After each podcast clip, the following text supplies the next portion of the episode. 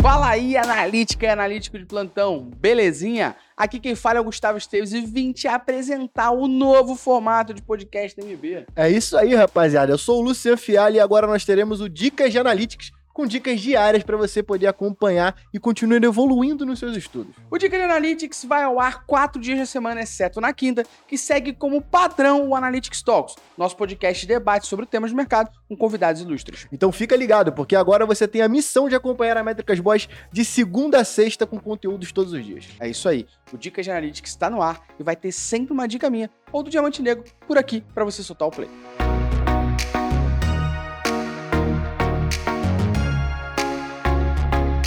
Sei que o GA4 tá mexendo com a vida de muita gente. Aqui no Analytics Talks, a gente já gravou dois podcasts falando diretamente com a fonte Vitória Comarim, líder de GA4 do Google, te ajudando cada vez mais a sobreviver com isso.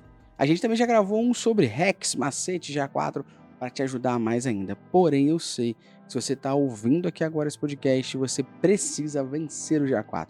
E por isso, eu preparei cinco dicas para te ajudar a vencer o GA4. A primeira dica é importantíssima. É não compare o GA4 com o Google Analytics Universal. A gente já falou isso em diversos momentos na Métricas Boas, é importante ressaltar. Por quê? São ferramentas que coletam dados de formas diferentes. E se você não acredita em mim, ouça os outros podcasts do Talk e acredite na Vitória Comarim, que fala a mesma coisa. A gente não deve comparar uma ferramenta com a outra. A única coisa que vai fazer na sua cabeça ao comparar uma com a outra é deixar você perdido sem saber por que, que os números não batem.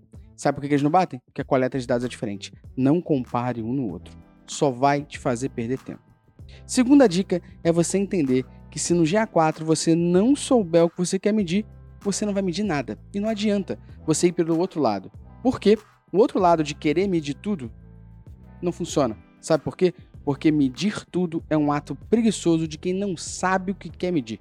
Eu sei que você sabe o que quer medir, basta você fazer um plano de mensuração para entender o que é o objetivo principal do negócio, os objetivos secundários e quais são os objetivos exploratórios, eventos exploratórios que seu consumidor faz com o seu site. Isso já me leva à terceira dica, que é entenda que no GA4 tudo, absolutamente tudo, é baseado em eventos. Então, se você não criar um plano de mensuração para pensar naquilo que você quer medir e você planejar os eventos que você vai fazer, configuração dentro do GA4, sejam eventos recomendados, eventos de medição otimizada, você tem que selecionar isso para que teu GA4 capture informações. Quarta dica, e uma das mais importantes, é você saber usar o relatório da aba Explorar. O GA4 ele tem vários relatórios padrões que vão te ajudar pra caramba. Porém, é na aba Explorar que você consegue mexer e ajustar diversos relatórios. Inclusive, o relatório de funil no GA4 é feito pela aba Explorar. E aqui nessa aba é importante você entender que se aplica a retenção de dados. Essa retenção de dados, por padrão, vem por dois meses e você pode, se tiver um nível de configuração de edição, editar o teu GA4 para aumentar essa retenção de 14 meses. E essa retenção não é o tempo que o Google Analytics armazena os seus dados. Na realidade, isso é aplicado, mais uma vez, somente no relatório explorar e, na realidade, é o período máximo de visualização desse dado que você pode ter na aba Relatórios a Explorar. Beleza?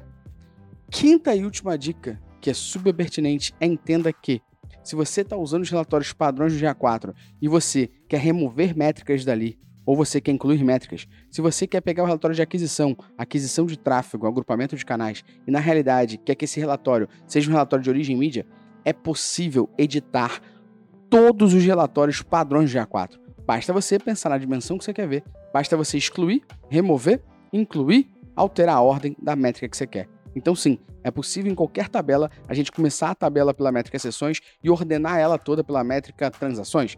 É possível que a gente remova a métrica de conversões. É possível que a gente remova a métrica de taxa de engajamento. É possível, se você for louco, claro, incluir a taxa de rejeição. Porém, essas são as 5 dicas que podem te ajudar hoje a vencer o Analytics 4.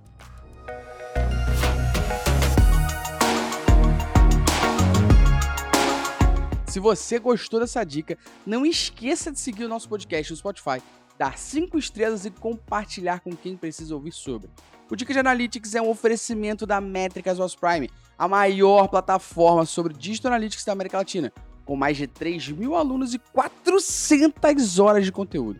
corre aqui na descrição do podcast e venha aprender a tomar decisões com menos achismo, mais dados. Até a próxima.